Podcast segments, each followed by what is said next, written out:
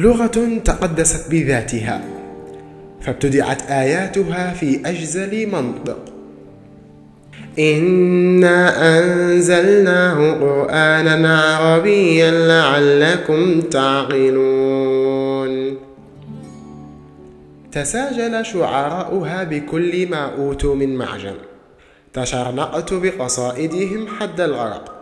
فقد غصت بكل تمعني أستنبئ طياتم في دراتها جوف شرنقي وأجاد مدرسوها غضون سردهم عن بلاغتها وصرفها ونحوها حتى أشغفت سهام حبهم للغة غشاء قلبي. وأصبحت منذ ذاك الوقع لا أكتب إلا بها ولا أبرأ بسواها عند سقمي. كتبت ذات يوم بعد أن انتفحت كئتاي بحروفها خلال نفحاتي. ألف حمد وشكر على نعمة وجود اللغة في الحياة. فوالله ما من أحد أرق علي سواها. وحدها تعرف عن ظهر قلب مدى راحتي في ربط حروفها ببعضها البعض.